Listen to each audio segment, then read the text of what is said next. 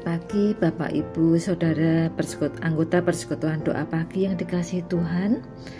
Bersyukur untuk hari ini, hari Selasa 28 Desember 2021. Kita boleh bersama-sama dipersatukan dalam Persekutuan Doa Pagi.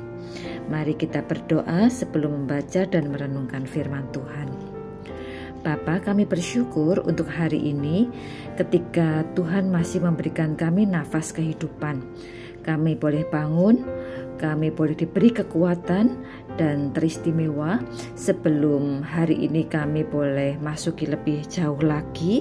Tuhan menyediakan kami waktu untuk bersekutu. Kiranya firman Tuhan pada pagi hari ini boleh menjadi berkat untuk kami, kekuatan untuk menjadi anak-anak Tuhan yang taat, yang hidupnya selalu memuliakan Engkau.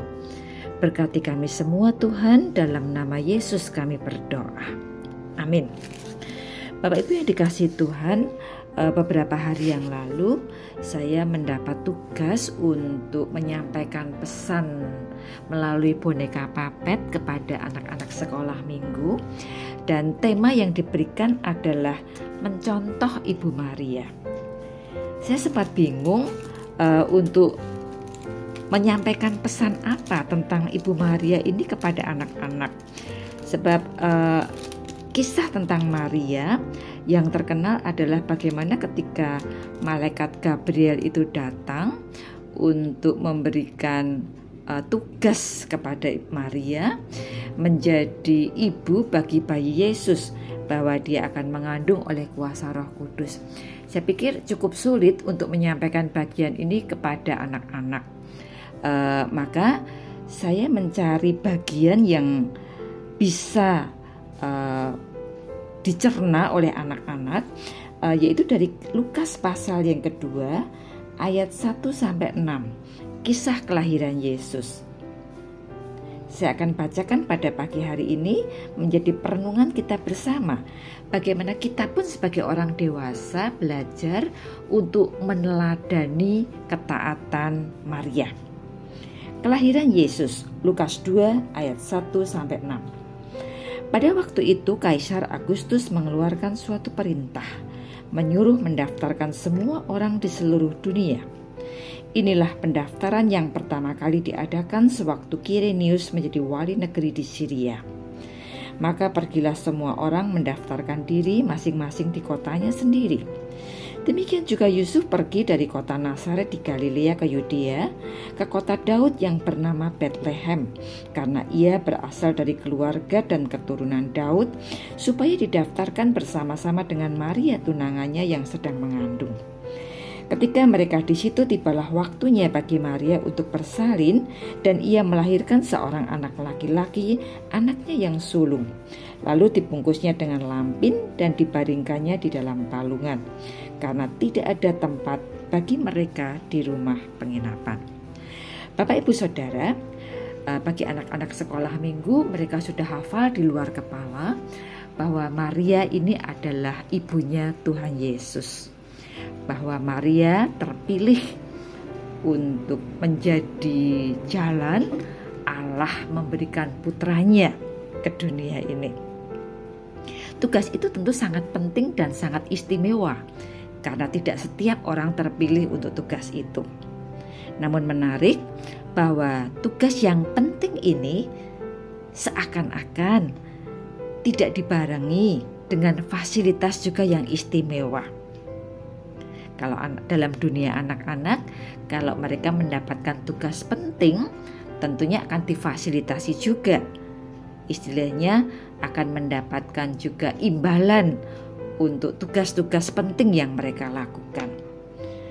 Tetapi gambaran dari kisah yang saya sampaikan waktu menyampaikan pesan papet kepada anak-anak ini adalah bagaimana justru Ibu Maria ini harus melahirkan dalam situasi yang tidak enak. Semiskin-miskinnya orang, melahirkan pasti paling tidak di tempat yang layak. Akan tetapi, Ibu Maria ini melahirkan Yesus di sebuah kandang, karena Tercatat dalam Injil Lukas, anaknya itu dibungkus dengan lampin dan dibaringkan di dalam palungan. Bahkan Injil Lukas mencatat tidak ada tempat bagi mereka di rumah penginapan. Rasa-rasanya kok tidak adil ya, tugasnya penting tapi kok tidak diberikan fasilitas yang memadai.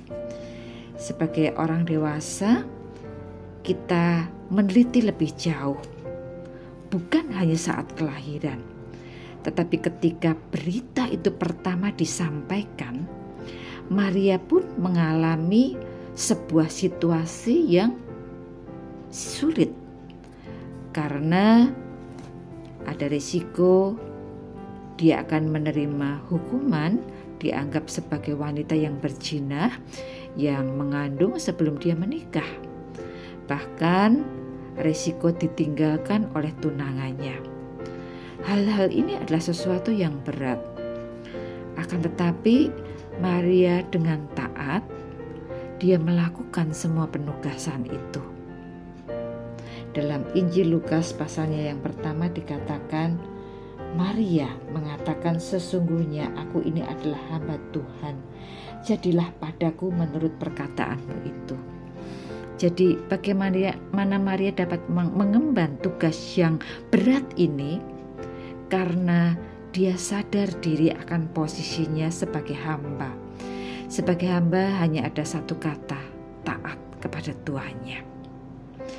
Bapak Ibu Saudara sekalian, kita tahu dalam perjalanan waktu selanjutnya bukan kemudahan, bukan hal yang menyenangkan yang dialami oleh Maria. Bagaimana dia harus mengungsi ke Mesir ketika Herodes mengejar anak ini untuk membunuhnya. Bagaimana dalam rentang perjalanan waktu Yesus ada di dunia ini pun dia mengalami banyak kesulitan. Sampai akhirnya Maria pun ada di bawah salib di mana anaknya terpaku di sana. Dia mampu untuk melakukan semua penugasan itu. Di samping karena dia sadar diri sebagai hamba, bagian Alkitab yang lain mencatat, Maria selalu menyimpan semua perkara itu dalam hatinya dan merenungkannya. Satu sikap hati yang tidak protes, tidak marah kepada Tuhan, akan tetapi merenungkan setiap kejadian yang Allah izinkan terjadi dalam hidupnya. Bapak Ibu yang dikasihi Tuhan, masing-masing kita pun memiliki penugasan-penugasan tersendiri. Seringkali kita protes kepada Tuhan. Tuhan, kenapa berat? Tuhan, kenapa sulit? Tuhan, kenapa Engkau tidak menolong? Belajar dari Maria, kita ini hanyalah hamba. Hamba yang dipercaya untuk melakukan tugas Tuannya. Dan sesungguhnya kalau kita tarik lebih lanjut, sebenarnya upah itu untuk kita hari ini sudah dibayarkan lunas melalui pengorbanan Kristus di atas kayu salib. Di sanalah keselamatan itu sudah diberikan kepada kita yang percaya. Jadi bukan pada tempatnya kalau hari ini kita masih mengeluh kepada Tuhan, seolah-olah Tuhan tidak memperhatikan kesulitan-kesulitan yang kita alami karena kita melakukan penugasan dari Dia. Mari Bapak Ibu sekalian, di hari-hari bulan Natal ini, ketika kita menghayati seorang Maria, pribadi yang sederhana, dimampukan untuk mengemban tugas penting, menjadi jalan lahirnya Sang Juru Selamat ke dunia ini. Karena dia memiliki hati seorang hamba, sadar sesungguhnya aku ini cuma hamba, jadilah padaku menurut perkataanmu. Dan sikap hati yang merenungkan, menyimpan segala perkara dalam hati, bukan sesuatu yang pasif. Dan di dalam seluruh perenungan itu dia mengerjakan bagiannya dengan aktif. Bagaimana dia turut serta terlibat dalam pelayanan Tuhan Yesus. Ketika mujizat air menjadi anggur itu, di sana Maria ada. Mari Bapak Ibu sekalian, meneladan Maria dalam sebuah ketaatan, menjadi perenungan kita bersama. Sehingga didapati apapun yang Tuhan tugaskan kepada kita hari ini, kita tidak selalu protes minta fasilitas. Kita tidak selalu menuntut Tuhan. Karena sesungguhnya Tuhan tahu apa yang kita butuhkan. Jadilah padaku menurut perkataanmu. Kiranya itu terus menjadi doa kita di dalam menjalani hari-hari yang masih Tuhan izinkan melalui setiap penugasan yang Tuhan percayakan. Tuhan memberkati. Mari kita berdoa. Tuhan, ampunilah kami jikalau seringkali kami banyak protes untuk hal-hal yang terjadi dalam hidup ini. Seringkali kami tidak puas dengan apa yang Tuhan beri untuk kami. Namun belajar seperti Maria yang mengemban setiap penugasan itu dengan ketaatan seorang hamba, dengan selalu menyimpan perkara-perkara yang dialami dalam hati dan merenungkan. Di sana ada kekuatan dari Tuhan. Terima kasih untuk hari ini, karena keselamatan itu adalah upah terbesar dari kami. Dan kami tidak mau menyia-nyiakan hidup ini.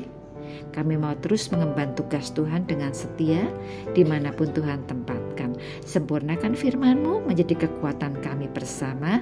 Dalam nama Yesus kami berdoa. Amin.